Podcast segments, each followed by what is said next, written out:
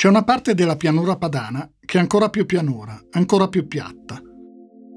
La si incrocia lungo l'autostrada A7, quella che da Milano porta verso il mare. Sui cartelli c'è scritto Lomellina, abbazie, castelli, risaie, prodotti tipici. È Lombardia, ma è già quasi Piemonte, tra il Ticino e il Po. Chi non ama questa zona dice che solo nebbia e zanzare, nebbia d'inverno, zanzare d'estate. Le risaie sono ovunque, infinite. Alla fine del Settecento, da queste parti arrivò Thomas Jefferson, il futuro terzo presidente degli Stati Uniti. Voleva capire perché il riso di qui fosse più buono di quello coltivato in California. Tornò a casa nascondendo tra i bagagli due sacchi di risone, il riso grezzo. Era proibito farlo uscire dall'Italia, ma tanto negli Stati Uniti quel riso non attecchì. Thomas Jefferson rimase per sempre con i suoi dubbi. Molti anni più tardi arrivò anche Madonna. Cantò alle rotonde di Garlasco, allora una delle discoteche più famose d'Italia. Era il 1983, un anno prima di Like a Virgin. Alle rotonde ci erano passati tutti da quando era stata inaugurata, nel 1964. Il sabato sera la fila di auto che lasciavano l'autostrada a Groppello Cairoli intasava le strade provinciali. Negli anni Ottanta, di domenica pomeriggio, i pullman scaricavano migliaia di ragazzi che arrivavano da Milano e Pavia. A 4 km dalle rotonde c'è il santuario della Madonna delle Bozzole. Nei primi anni 2000 si teneva lì, il mercoledì sera, un rito di esorcismo pubblico. Arrivavano famiglie da tutta Italia, dicevano che padre Gregorio guariva le ragazze anoressiche. Nei campi dietro il santuario c'è una fonte, vicino a un capanno di caccia. Si raccontava che fosse acqua miracolosa, in grado di curare un sacco di malattie. Anche i calcoli, persino il fuoco di Sant'Antonio. Nel 2009 la ASL chiuse la fonte, dissero che quell'acqua faceva male, che c'erano quantità di prodotti chimici tre volte superiori alla norma.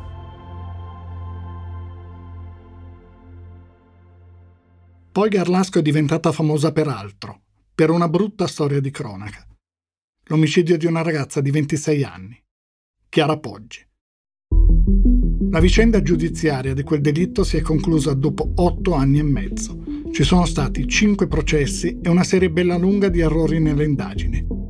Perizie imprecise e contraddittorie, sequestri di possibili elementi di prova effettuati in ritardo, file nei computer che appaiono e scompaiono, album di fotografie dispersi. L'arma del delitto non è mai stata trovata. Gli stessi elementi hanno portato nei vari processi a sentenze completamente opposte. C'è sempre stato un solo indagato, Alberto Stasi, il fidanzato della vittima. Quello di Garlasco è stato tra l'altro il primo processo in Italia basato interamente sulle perizie scientifiche ed è diventato un caso emblematico, per come le perizie abbiano dato risultati contrastanti e spesso opposti, ma anche per come furono condotte le indagini, per la lunghezza dell'iter giudiziario e per come tanti processi in Italia non si svolgano solo in tribunale, ma anche sui giornali, in televisione, tra la gente. E spesso questi ultimi processi influenzano quelli veri, quelli nelle aule di giustizia.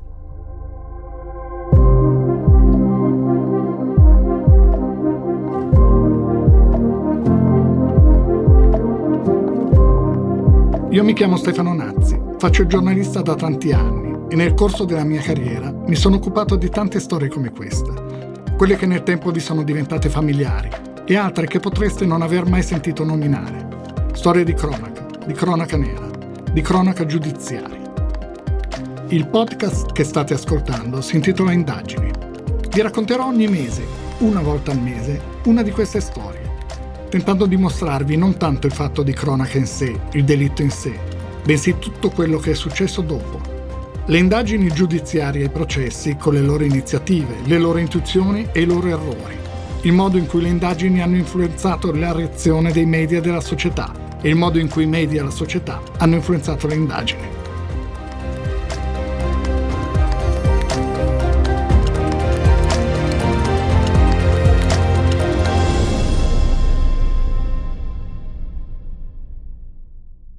Tutto iniziò alle 13.50 e 24 secondi del 13 agosto 2007, quando al 118 giunse una telefonata. Arrivava da Garlasco. Stava l'ambulanza in via Giovanni Pascoli a Garlasco. A Garlasco? Sì. Via Giovanni Pascoli al numero? È il 29, la via senza uscita, la trovo subito. Come? È la via senza uscita, mi sembra il 29, non ne sono sicuro. Mm, ma cosa succede? E credo che abbiano ucciso una persona, non sono sicuro, forse è viva. Cosa è successo? Lei cosa vede? E adesso sono andato ai carabinieri, c'è, c'è, c'è sangue dappertutto e lei è sdraiata per terra. In strada o in casa? No, in casa. Sì, ma è una sua parente? eh? No, è la mia fidanzata. Mm, Quanti anni ha questa persona? 26. Mm, ma lei è in casa adesso? No, sono in caserma, sono appena arrivato, adesso vi dico cosa è successo. Questi 59 secondi di telefonata saranno analizzati, studiati, commentati infinite volte durante i processi. Tanti domanderanno: ma perché Alberto Stasi non ha aspettato l'arrivo dei soccorsi? Perché ha telefonato al 118 mentre era già in macchina per arrivare alla caserma dei carabinieri? Lui rispose alla pubblico ministero, Rosa Muscio, di aver avuto paura, di essere voluto andare in un posto dove si sentiva più sicuro. Quando Chiara Poggi viene uccisa, e Alberto Stasi stanno insieme da quattro anni. Abitano a Garlasco, due villette distanti 1500 metri. I Poggi vivono in via Pascoli, gli Stasi in via Carducci, in una casa circondata da una palezzata di legno. C'è anche una specie di torretta. I vicini di casa lo chiamano il Castelletto. Sono due famiglie benestanti, gli Stasi un po' di più. Sono arrivati a Garlasco da qualche anno, prima vivevano in Brianza. Hanno un negozio di autoricambi. I genitori di Chiara Poggi invece sono impiegati. La mamma lavora al comune, a Garlasco. Chiara ha 26 anni, ha studiato economia a Pavia, si è laureata e ora sta facendo lo stage nell'ufficio marketing di un'azienda di Milano, la Computer Sharing. Anche Alberto Stasi studia economia, ma alla Bocconi, a Milano. Ha due anni meno di Chiara. Ha preso la laurea triennale e ora sta scrivendo la tesi per la magistrale. Chiara Poggi e Alberto Stasi fanno una vita normalissima. Vedono gli amici, qualche sera al pub. A luglio Alberto è stato a Londra per una vacanza studio. Chiara l'ha raggiunto per quattro giorni. Ad agosto sono rimasti soli, le famiglie sono partite per le vacanze. Hanno le case tutte per loro, ma Alberto nei giorni precedenti il delitto non è rimasto a dormire a casa di Chiara perché lei non vuole usare né il letto dei genitori né quello del fratello, Marco. Chiara ha preparato i menù da cucinare fino a Ferragosto. Poi andranno insieme a Spotorno, dove ci sono i genitori di lui. Ha confidato all'amica che quei giorni saranno una specie di prova di convivenza. Chiara è di casa dagli Stasi e Alberto è di casa dai Poggi. Il padre di Alberto dirà, ricordando la ragazza, era la madre che sognavo per i miei nipoti. Quando Rita Poggi deciderà di interrompere i rapporti con Alberto, lo farà con gentilezza estrema. Ti vorrei anche trovare, ma ti porterei di tutti i giornalisti, poi ci sono No, sicuramente guarda, lì. Senti, No, meglio di no. purtroppo adesso siamo due parti contrapposte.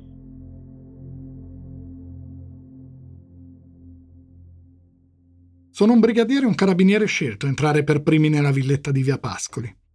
Trovano il corpo di Chiara Poggi. Alberto Stasi li ha preceduti in auto, ha indicato la strada. Non è più entrato nella villetta, però. Ha parcheggiato ed è rimasto fuori. I carabinieri mettono a verbale di aver visto, appena entrati, un paio di pantofole di colore bianco, un portavasi in metallo rovesciato e sottovaso capovolto. Notano diverse chiazze di sangue, una particolarmente estesa. Altre macchie sono sul telefono e sulla parete. Sul tavolo in soggiorno, dove si trova la televisione, c'è una tazza di cornflakes non consumati del tutto.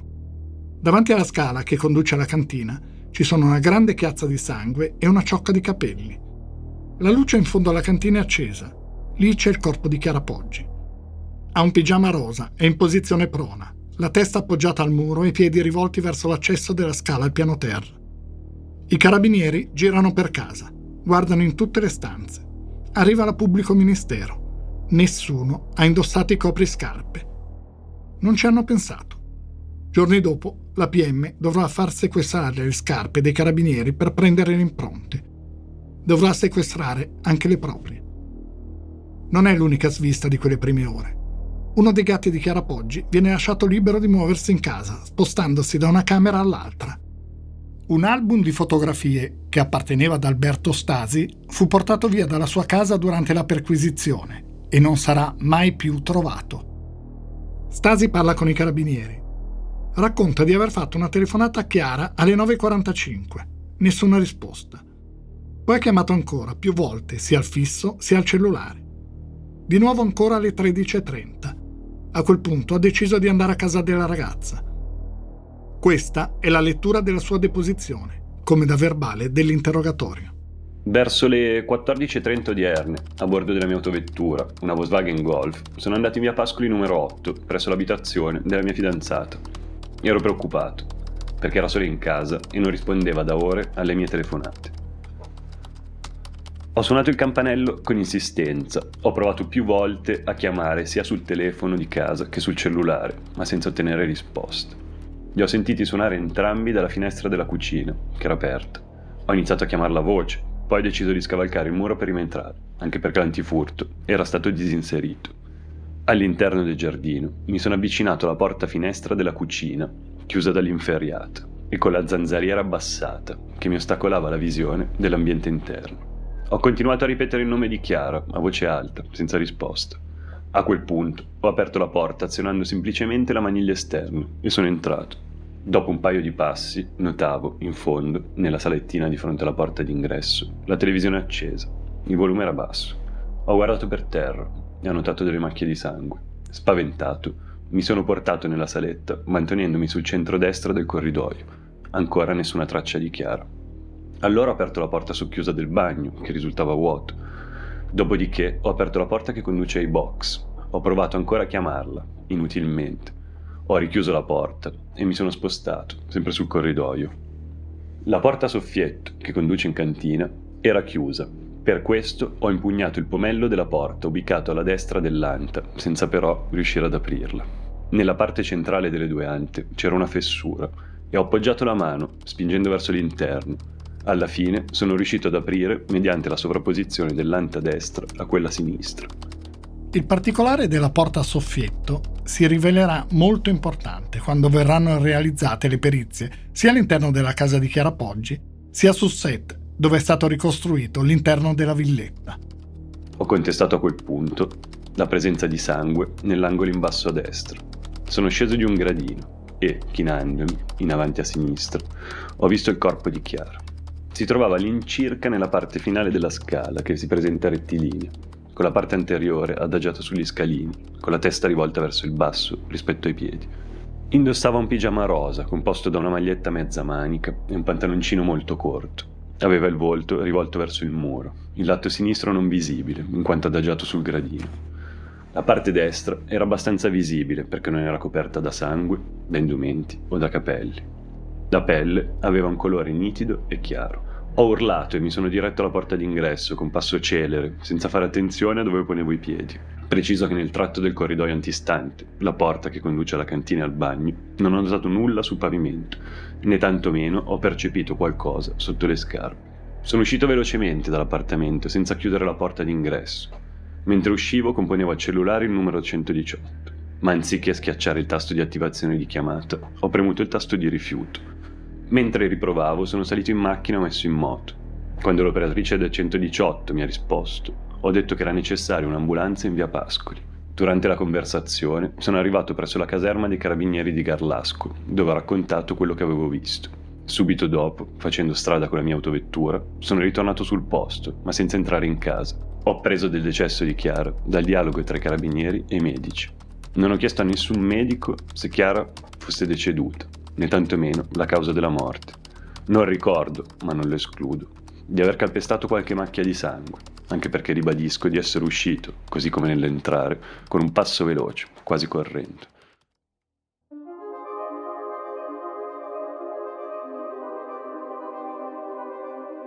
Nella deposizione, Alberto Stasi dice che la parte destra del volto di Chiara non era coperta da indumenti o da capelli e che la pelle era chiara, nitida, i carabinieri li mostrano però in fotografia il lato destro del volto, è coperto di sangue e di capelli. I militari poi gli chiedono che scarpe indossasse quella mattina. Lui mostra quelle che ha ai piedi. Queste, dice, sono un paio di sneakers Lacoste. Non ci sono tracce di sangue. Nulla. Le scarpe vengono sequestrate solo il giorno seguente. Lo ricorda l'avvocato Gianluigi Tizzoni, che dall'inizio della vicenda ha rappresentato la famiglia di Chiara Poggi. Un altro eh, grave errore fu quello di non sequestrare nell'immediatezza le scarpe eh, dello Stasi.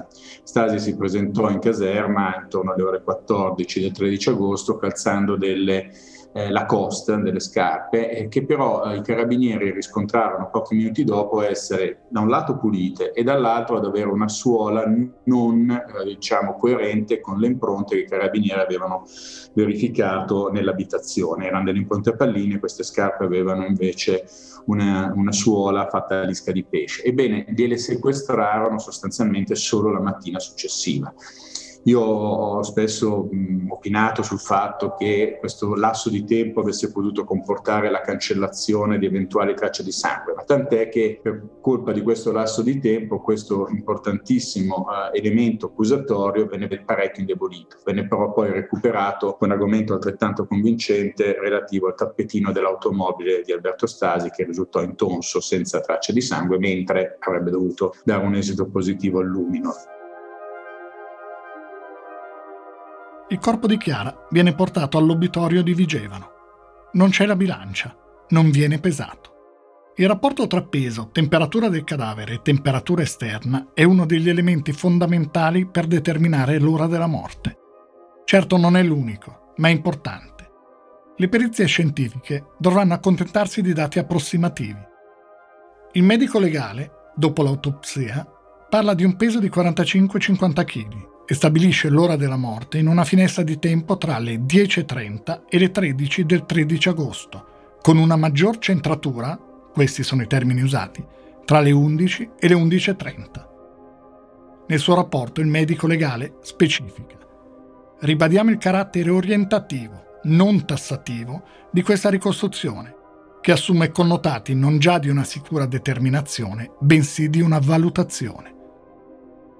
I consulenti della difesa di Alberto Stasi, una volta nominati, faranno poi la loro di valutazione. Si baseranno su altri dati.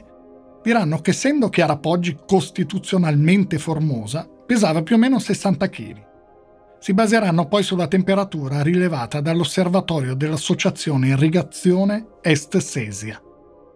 Quella mattina segnava 26 gradi per la difesa di Stasi, mettendo insieme i dati di temperatura esterna, temperatura del corpo, peso presunto e rigor mortis, Chiara Poggia è morta tra le ore 9 e le 10 del mattino.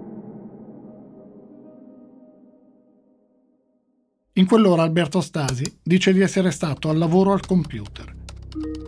Sta preparando la tesi per la laurea magistrale in economia e legislazione per l'impresa. Mentre lavorava alla tesi, l'ha chiamato la madre che ogni mattina telefona al figlio sul fisso di casa prima delle 10. Anche il legale della famiglia Poggi, Tizzoni, esprimerà molti dubbi sull'ora della morte stabilita dal medico legale. C'è la colazione di Chiara, non completata, il fatto che Chiara fosse ancora in pigiama, e poi le telefonate di Alberto Stasi. Se Chiara Poggi fosse stata in grado, avrebbe risposto. Che motivo aveva per non rispondere?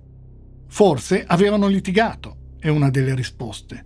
Ma come faceva Chiara a sapere chi stava telefonando sul telefono fisso?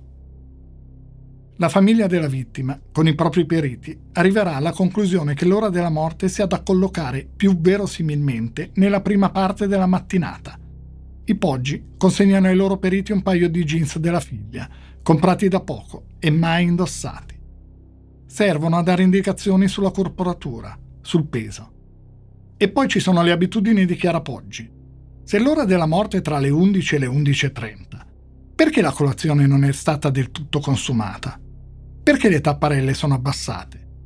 Che cosa ha fatto Chiara fino a quell'ora? Le abitudini che Poggi, che anche a detta dei genitori non sarebbe mai stata quella casa ancora non riordinata fino alle 11 di mattina con tutte le serrande abbassate, salvo una, in casa a fare peraltro che cosa, no? perché poi c'era anche questo ulteriore elemento che dalle 9.50, adesso non vorrei dire una cosa inesatta, fino a quasi al ritrovamento del corpo, Stasi ha sistematicamente chiamato a casa Poggi chiara sul fisso e sul cellulare senza ottenere risposta e quindi anche questo era un altro elemento che ci faceva immaginare che una morte fosse venuta nella prima parte della mattinata. C'è un solo dato che è già certo in questa fase delle indagini. L'allarme di Casa Poggia è stato disinserito alle 9.12. A quell'ora Chiara era viva. L'autopsia cerca anche di dare una risposta sull'arma del delitto. Marco Ballardini, il medico legale, dice che i colpi che hanno ucciso Chiara Poggi sono tra i 10 e i 15, quasi tutti al volto e alla testa. La descrizione dell'arma è stretta superficie battente, spigolo spigoli molto netti, presenza di punta talora usata come tale. Da quel momento in poi, e per due anni, si ipotizzerà che l'arma del delitto sia stata una mazzetta, una picozza, un martello con la coda di rondine, l'alare di un camino, una stampella, un oggetto nautico. Nel 2009 un supplemento di perizia ipotizzerà l'uso di una forbiciona da sarto. Secondo i primi accertamenti, l'aggressione a Chiara Poggi è avvenuta a più riprese. La scena del delitto viene ricostruita con il metodo Bloodstain Pattern Analysis. Si fonda sullo studio delle macchie di sangue, sui meccanismi fisici con cui si producono. L'assassino ha colpito per la prima volta Chiara Poggi tra il salotto e la cucina, vicino alla porta d'ingresso, nei pressi delle scale che portano al piano di sopra. C'è una grande macchia di sangue in quel punto, con i capelli della ragazza, Capelli non strappati, diranno le analisi, ma tagliati di netto dall'arma. L'analisi delle tracce porta il RIS di Parma, il reparto investigazioni scientifiche incaricato delle indagini, a dire che Chiara Poggi ha cercato di scappare. Le tracce di sangue indicano una fuga precipitosa. Poi è stata raggiunta e colpita ancora. A quel punto l'assassino l'ha sollevata e gettata dalle scale che portano alla cantina. Chiara ha battuto la testa violentemente contro il muro. In quella posizione è rimasta alcuni minuti. Poi forse ha tentato di muoversi, o forse l'assassino l'ha spostata ancora. È stata trovata all'altezza del nono gradino della scala. Non è morta subito. Ci è voluta almeno mezz'ora, dice l'autopsia. Ma anche su questo le tante perizie daranno poi risultati discordanti. Quando gli investigatori esaminano i primi dati delle relazioni scientifiche, cercano le impronte di Chiara Poggi. È una delle prime regole di qualsiasi indagine. Bisogna escludere quelle impronte da tutte le altre trovate sulla scena del delitto. Ma le impronte di Chiara Poggi non ci sono. Semplicemente, come per i soprascarpe, nessuno ci ha pensato. Nessuno le ha prese. Nel momento in cui gli investigatori se ne accorgono c'è già stato il funerale. Il 20 agosto, una settimana dopo il delitto e due giorni dopo il funerale, i carabinieri si presentano al cimitero. Il cadavere va riesumato, devono essere prese le impronte, c'è da smurare la lapide, tirare fuori la bara. Il 20 agosto è anche il giorno in cui Alberto Stasi viene iscritto nel registro degli indagati.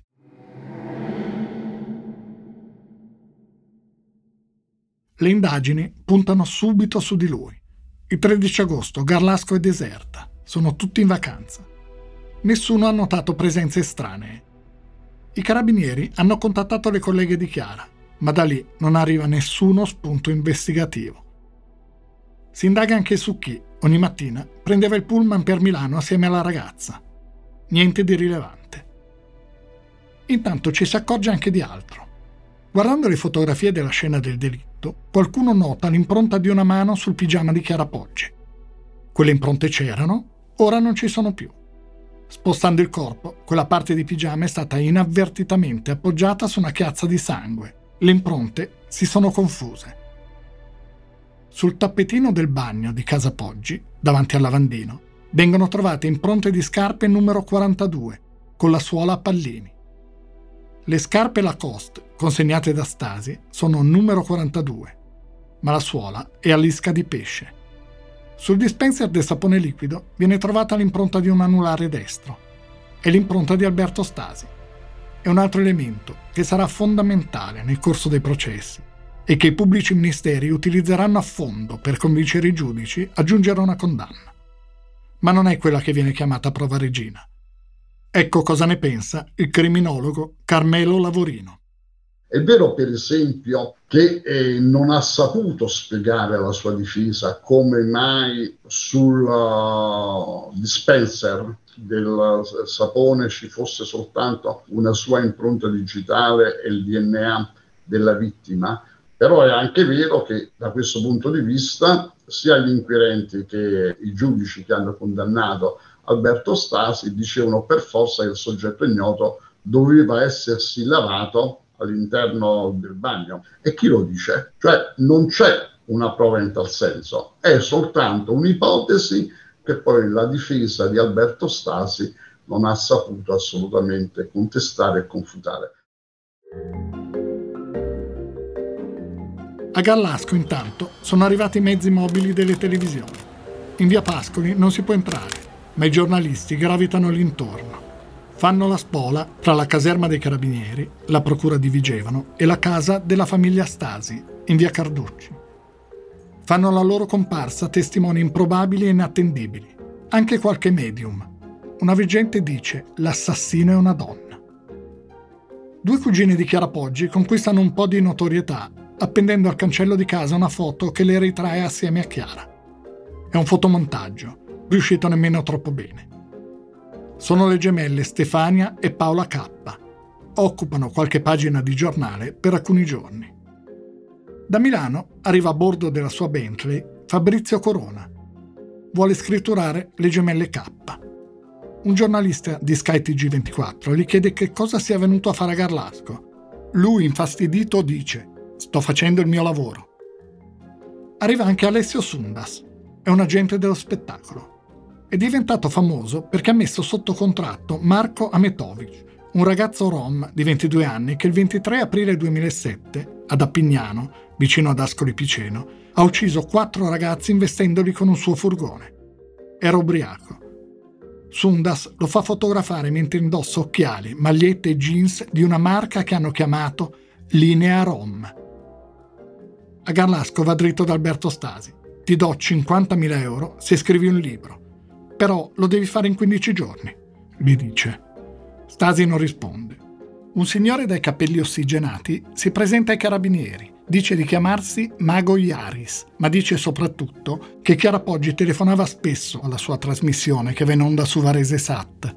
I carabinieri controllano ore di registrazioni. Chiara Poggi non ha mai chiamato il Mago Iaris. Lui in compenso ha già contattato Fabrizio Corona, vuole vendere la sua storia.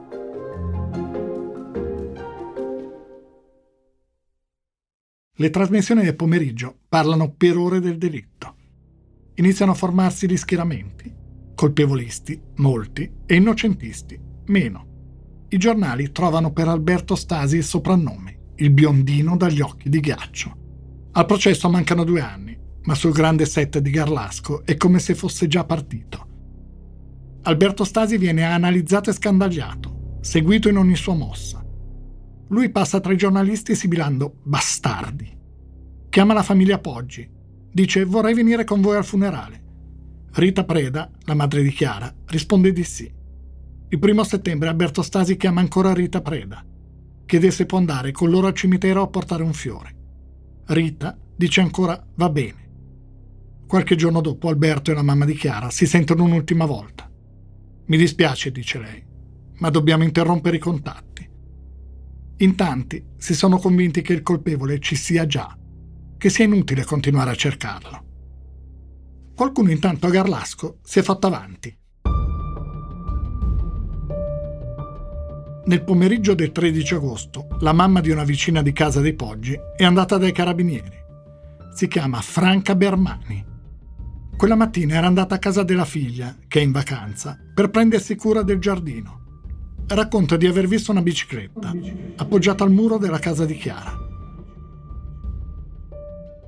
Dice che erano le 9.10. Ne è sicura perché sostiene di avere la mania di guardare sempre l'orologio. Descrive così la bicicletta. Nera, da donna, la sella con molle cromate in evidenza, un portapacchi sul parafango posteriore era appoggiata con il manubrio al lato destro del muro di cinta. Quando vede la bicicletta, Franca Bermani non sente nessun rumore provenire dalla villetta. Nota anche che la finestra del bagno al piano terra è chiusa.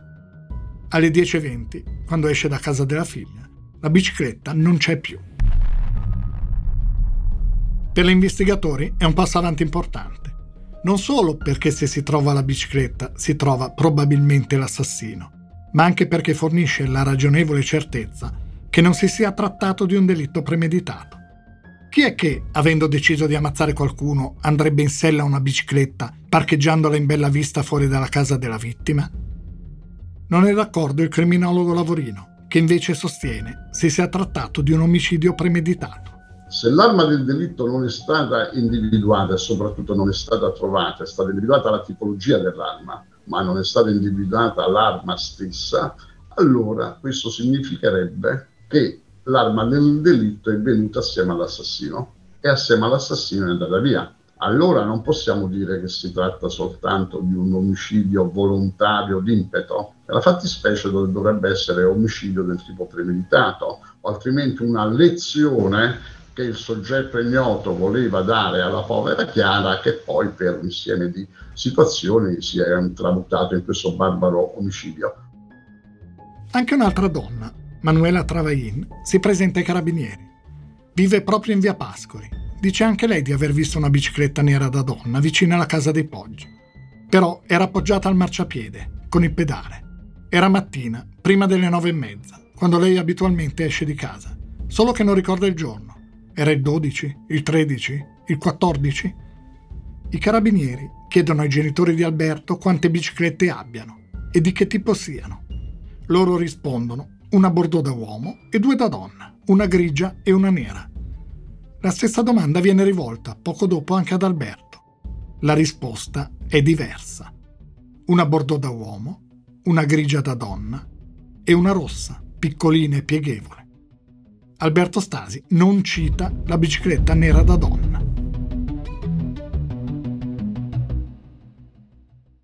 Dice l'avvocato Tizzoni.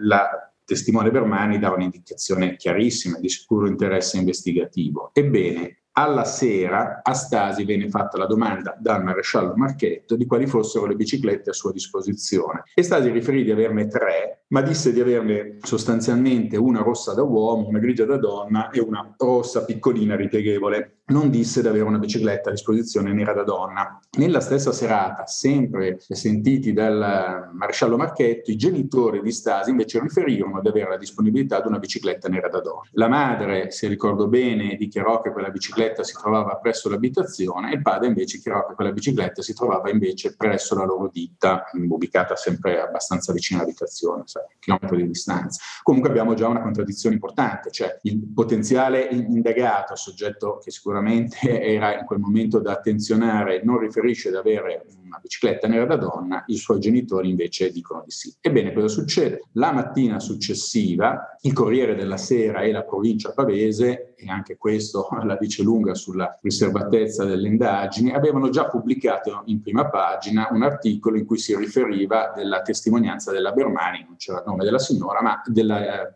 testimone che aveva visto una bicicletta nera da donna. E questo non può che aver allarmato lo Stasi, perché avrà detto, quindi qualcuno mi ha visto, ha visto la mia bicicletta, la verranno sicuramente a prendere. Invece no. In casa ci sono due biciclette, una da uomo e una da donna. Vengono sequestrate entrambe. È il maresciallo Francesco Marchetto, comandante da 12 anni della stazione dei carabinieri di Garlasco, ad andare nell'autofficina del papà di Alberto Stasi. Marchetto ha partecipato agli interrogatori degli Stasi, ma non a quello di Franca Bermani. Nell'autofficina c'è una bicicletta nera, da donna, e appoggiata al muro. È una di quelle classiche, una di quelle chiamate olandesine, ed è quella di cui hanno parlato i genitori di Alberto. Il maresciallo la guarda e poi la lascia lì. Non la fotografa nemmeno. Scrive il rapporto da inviare a Vigevano. Alla bicicletta dedica poche righe dice che non corrisponde alla descrizione fatta dalla vicina di casa. Quella bicicletta verrà sequestrata solo sette anni dopo.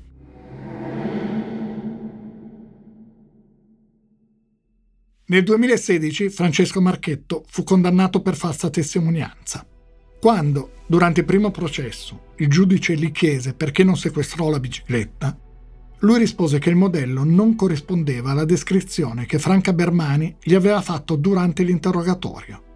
Il fatto è che, come dicevamo, Marchetto all'interrogatorio della Bermani non c'era.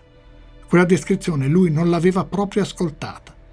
Mentì al giudice, si scoprì più avanti, nel corso dei processi successivi, e non si è mai stabilito il perché. Per questo Marchetto venne condannato per falsa testimonianza il magistrato che lo giudicò parlò di grave sviamento delle indagini. Nel 2017, poi, la Corte d'Appello di Vigevano dichiarò l'avvenuta prescrizione del reato e il relativo proscioglimento del maresciallo. Oltre alle scarpe e alla bicicletta, c'è un altro elemento fondamentale in questa storia e che sarà oggetto di perizie e controperizie, con risultati contrastanti. Il computer di Alberto Stasi. Viene consegnato ai carabinieri la mattina successiva al delitto. I carabinieri di Garlasco lo aprono e iniziano a controllare i vari file. Non fanno una copia forense. La copia forense è la clonazione di un dispositivo, un computer o un cellulare, e cioè l'esatta duplicazione di tutto ciò che è contenuto all'interno. A questo scopo viene utilizzato un software chiamato copiatore forense. L'obiettivo è, come si dice in linguaggio legale, quello di cristallizzare ciò che poi può diventare un elemento di prova, prima che sul dispositivo inizino le analisi dei tecnici scientifici.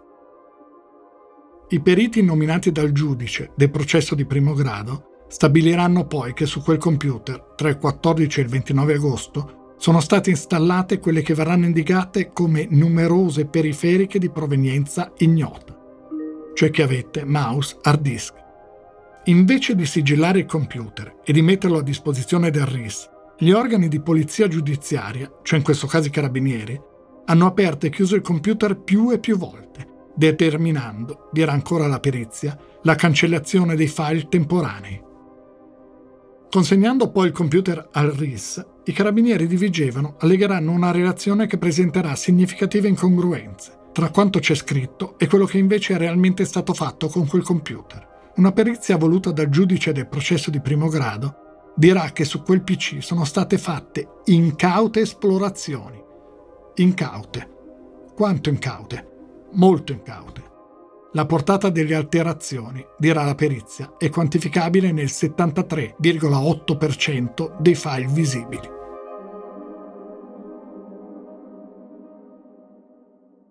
Alberto Stasi viene arrestato il 24 settembre.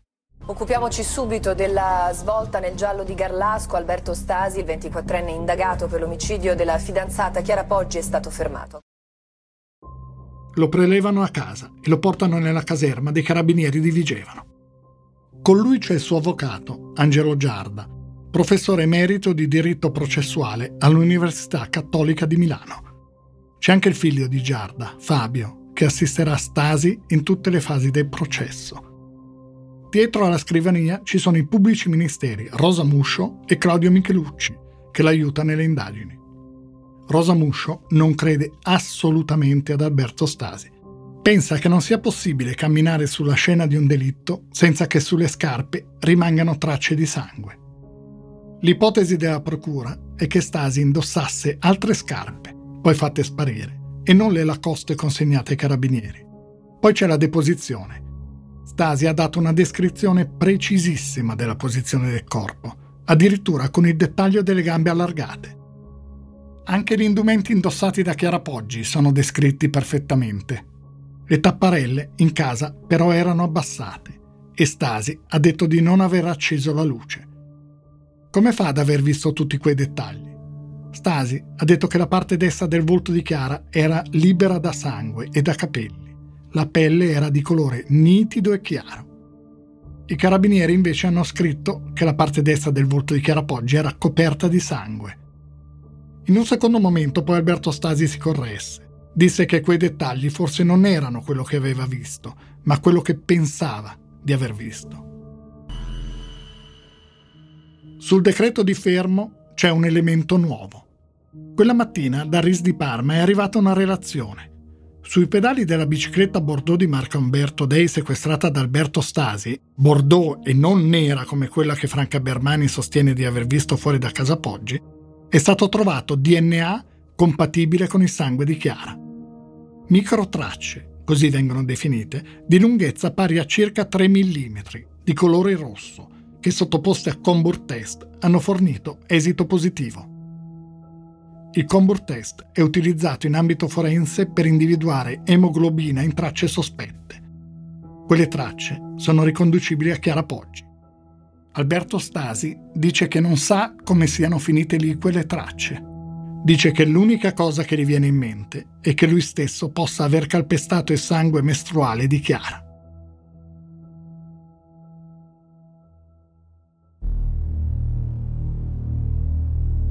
La PM Rosa Muscio si infuria. Chiede a Stasi se si rende conto di quello che sta dicendo.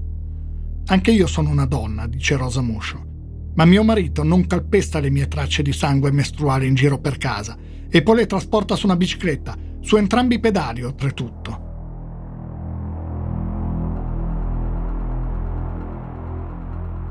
Il sangue di Chiara sui pedali della tua bicicletta? Che da quel periodo del ciclo mestruale, l'unica cosa per cui io posso immaginare di avere quel sangue sui pedali, perché non l'ho usata. Io quel lunedì mattina sono rimasto a casa mia fino alle 13.40. Quindi Chiara aveva il ciclo mestruale? Sì. E quindi? È l'unica cosa che non Ma scusami, mi spieghi quando e dove avresti testato il sangue mestruale di Non lo so, non ci ho mai pensato neanche fino adesso. Nel senso, l'unica cosa... Sei stato che cominci a pensarci, detto. Non ho, non ho fatto nulla la fiamma. Non ho fatto nulla. E Alberto mi devi spiegare che cosa ci faceva il sangue, delle- il sangue di Chiara su tutti e due i pedali della tua bicicletta. Non lo so. Oltre a quella idea non lo so. È l'unica Non cosa... No, è l'unica Se tu cosa hai che testato il sangue di Chiara, immagino che da qualche parte ti sarai reso conto di aver testato No. il sangue di Chiara. Cioè Chiara andava in giro perdendo il sangue mestruale No, per non me ne casa. sono reso conto. L'unica idea per cui mi può venire in mente che in quel periodo aveva il ciclo mestruale e posso aver testato, non lo so, alcune sue gocce di sangue se mai le avesse perse. Io non lo Ma tu so. rendi conto di quello che cosa stai dicendo? Io mi rendo conto che non ho fatto nulla. Non sono stato io. Non sono stato io. L'interrogatorio viene sospeso. Gli avvocati di Stasi devono parlare con il loro consulente. Quando l'interrogatorio riprende, l'avvocato Angelo Giarda dice che quelle tracce dovrebbero essere sottoposte a una verifica ulteriore, che ci vuole un esame specifico per stabilire quale sia la sostanza dalla quale le tracce sono recuperate, che non è affatto detto che sia sangue. E poi la bicicletta che è stata vista fuori da casa Poggi è nera. Questo è Bordeaux. La PM Rosa Muscio non cambia idea. Alberto Stasi viene sottoposto a provvedimento di arresto. Fuori dalla caserma la gente lo sta aspettando. Gli urlano di tutto. La parola più ricorrente è assassino. Alberto Stasi resta in carcere quattro giorni. È tranquillo, legge Topolino, chiacchiera con le guardie, chiede a tutti come si chiamano di nome. Il 28 settembre la giudice per le indagini preliminari, Giulia Pravon, in otto pagine di relazione dice che non c'è nessun motivo di tenere Stasi in carcere, che gli indizi sono labili, carichi di suggestioni, ma anche densi di dubbi. E poi non c'è vero pericolo di fuga. Ecco cosa scrive la giudice a proposito delle tracce trovate sui pedali. La possibilità di avere calpestato sangue mestruale della fidanzata costituisce un mero tentativo di dare una risposta a una domanda fondata su un presupposto che non risulta allo Stato accertato.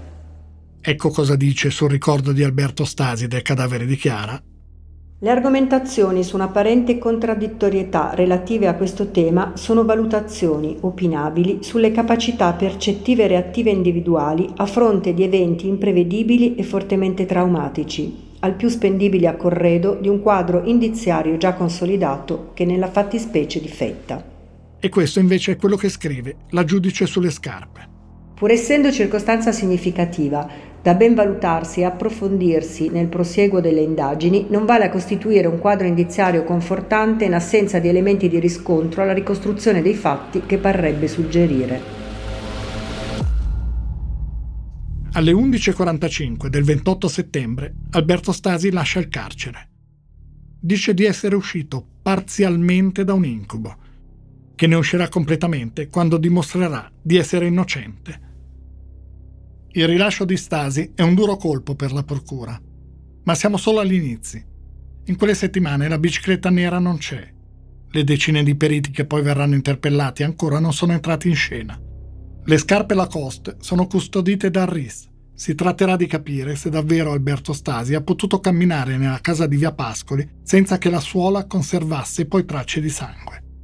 E sangue non c'è nemmeno sul tappetino dell'auto, la Volkswagen Golf di Alberto. Nessuno poi sa ancora che con il computer è stato fatto un disastro. Lo certificherà solo una perizia richiesta dal giudice di primo grado. A dicembre 2007 arriva però la prima relazione del RIS. Dice che Alberto Stasi è stato in effetti davanti al computer la mattina del 13 agosto, ma solo dalle 9.36 alle 10.17. Dopo non c'è nessuna traccia di interazione. Stasi, negli interrogatori, ha detto che ha trascorso tutta la mattinata lavorando alla tesi. Si deve laureare. Per questo ad agosto è rimasta a Garlasco. Per studiare. Secondo i carabinieri che fanno quelle prime valutazioni, la cronologia certifica che alle 9.36 il computer viene acceso. Alle 10.17 viene aperta la tesi. La relazione spiega che a quei file non vengono apportati cambiamenti. Non esistono file temporanei che indicano la realizzazione di nuove parti di testo con relativo salvataggio. La relazione conclude che il computer è stato spento oltre le 12.20 e che, recita il rapporto del RIS, si è accertato che dopo le 10.17 non sono presenti tracce informatiche che comportano la presenza attiva di un utente che interagisce con il computer. Quel computer non serve alla pubblico ministero solo per controllare l'alibi di Stasi. Quel computer fornisce anche, secondo la pubblica accusa, il possibile movente. Viene trovata una cartella denominata militare Dentro ci sono 423 foto di aerei, ma una sottocartella contiene 7000 file con foto e video pornografici. Sono divisi per categorie. La PM Rosamuscio definirà quella di Stasi una propensione maniacale per la pornografia. Quelle immagini Alberto Stasi le ha guardate anche la mattina del 13 agosto, il giorno del delitto, appena aperto il computer e fino all'avvio del file contenente la tesi di laurea. Tra i file ci sono anche tre filmati amatoriali che la procura definisce a contenuto erotico con Chiara e Alberto protagonisti. Il RIS successivamente dirà anche di aver trovato tra i file materiale pedopornografico. Per il possesso di questo materiale, Alberto Stasi verrà indagato, processato e assolto. La Corte di Cassazione dirà, nelle motivazioni di quella sentenza, che Stasi, scaricando migliaia di file con un sistema peer-to-peer, si è trovato a detenere inconsapevolmente tra questi dei file a contenuto pedopornografico. In pratica Stasi non sapeva che nel suo computer erano rimasti da qualche parte quei frammenti di file. La Corte di Cassazione conclude che il fatto non sussiste. Per la Corte, si legge nelle motivazioni, la circostanza che lo Stasi detenesse nella parte accessibile del computer, così come in quella non accessibile, migliaia di immagini e file a contenuto pornografico, in quanto tale leciti, tutti classificati e catalogati, depone peraltro per la detenzione inconsapevole di quei frammenti di file. È sulla cartella militare e sulle immagini che contiene che naturalmente si concentra l'attenzione della Procura di Vigevano. Alberto Stasi la sera del 12 agosto l'ha trascorsa a casa di Chiara Poggi. Nell'interrogatorio ha raccontato che lei ha visto un film su Rete 4, lo squalo, mentre lui lavorava alla tesi. Non ha detto però che alle 21.59 di quella sera è stata inserita nel computer una chiavetta USB per copiare la cartella con le immagini della vacanza studio che Alberto Stasi ha fatto il mese prima, dal 4 luglio al 4 agosto, all'Oxford House College di Londra. Chiara Poggi l'aveva raggiunto per quattro giorni, dal 19 al 22 luglio. Hanno girato per Londra, scattato fotografie. Le foto di quei quattro giorni a Londra sono immagini di Alberto e Chiara, ma anche foto di piedi di ragazze. L'avvocato di parte civile ipotizzerà che queste foto potessero aver turbato Chiara o innescato un litigio tra lei e Alberto. La procura va oltre. A un certo punto, quella sera Alberto Stasi si è allontanato per 20 minuti circa. Sta per scoppiare un temporale. Il suo cane, Iura, si agiterà molto, gratterà le porte. Alberto va a casa, porta Iura in garage e poi torna in via Pascoli. Secondo l'accusa, in quei 15-20 minuti, Chiara Poggi ha curiosato tra le cartelle del computer del fidanzato, lasciato aperto sul tavolo. Oppure proprio quella sera, Alberto le ha chiesto di realizzare un nuovo video e lei non ha voluto. Forse hanno litigato. Forse per quello che Alberto non si è fermato a dormire quella sera ed è andato a casa e la lite, ipotizza la pubblico ministero, sarebbe continuata anche la mattina successiva. Questo movente sarà quello indicato dall'accusa nel corso dei processi. Resterà sempre un'ipotesi, senza nessun elemento concreto a suffragarla. Quando gli chiederanno conto della cartella militare, Alberto Stasi ripeterà la sua versione. L'ho già detto mille volte. Mentre io scrivevo la tesi, qualcuno ha ucciso Chiara. Non sono stato io. È vero, non ho detto durante gli interrogatori che avevo quei video. Ma perché avrei dovuto dirlo? Sono maggiorenne, non ho fatto nulla di male. L'avvocato Giarda spiegherà così nel processo davanti al giudice la posizione del suo assistito. Alberto sicuramente sapeva che prima di aprire il file della tesi aveva visionato queste immagini. Ma per quale ragione, funzionale al momento delle indagini, doveva rivelare a terzi questa sua parte assolutamente riservata della vita? Era necessario dal punto di vista del racconto? Secondo noi no. Poteva avere una giustificazione? Certamente sì, perché vi sono delle aree di intimità, signor giudice, che sono opponibili a chi che sia, purché non abbiano eventualmente una rilevanza penale. E da quello che a noi consta, per quelle visioni, Alberto Stasi non è imputato né qui né altrove. Davanti a un giudice si arriva quasi due anni dopo l'omicidio. I pubblici ministeri Rosa Muscio e Claudio Michelucci chiederanno il rinvio a giudizio di Alberto Stasi, mentre i legali del ragazzo chiederanno che venga invece giudicato con il rito abbreviato. Alberto Stasi continua a proclamarsi innocente. Non ha mai cambiato versione, non la cambierà mai. Dal 2019 il rito abbreviato non è più ammesso per i reati punibili con l'ergastolo, come per esempio l'omicidio aggravato. Allora sì, era ancora possibile. Rito abbreviato significa che non c'è dibattimento, che si viene giudicati a porte chiuse e che se condannati si ha diritto a uno sconto di pena di un terzo ma rito abbreviato significa anche che il giudice decide solo in base al fascicolo del pubblico ministero. L'imputato non può presentare prove a sua discolpa, non può, per esempio, presentare testimoni. È un rischio che Alberto Stasi e i suoi difensori decidono di correre.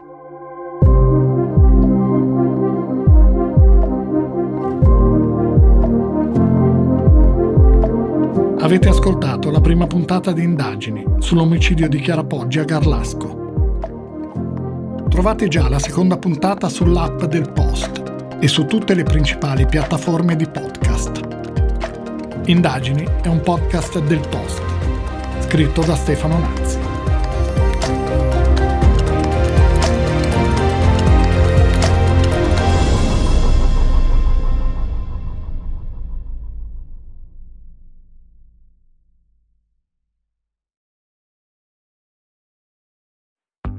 Come si decide un libro, chi lo vende, chi lo promuove, che economie ha, come funzionano le librerie. Sono tutte cose che il Post prova a spiegare quando si occupa dei libri. Insomma, come succede che un libro arrivi da essere un'idea in testa a un autore a essere un oggetto in mano a un lettore.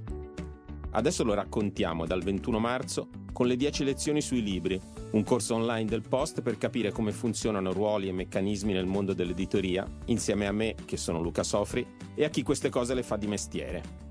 Per iscriverti puoi andare sul post o scrivere a scuola chiocciola ilpost.it.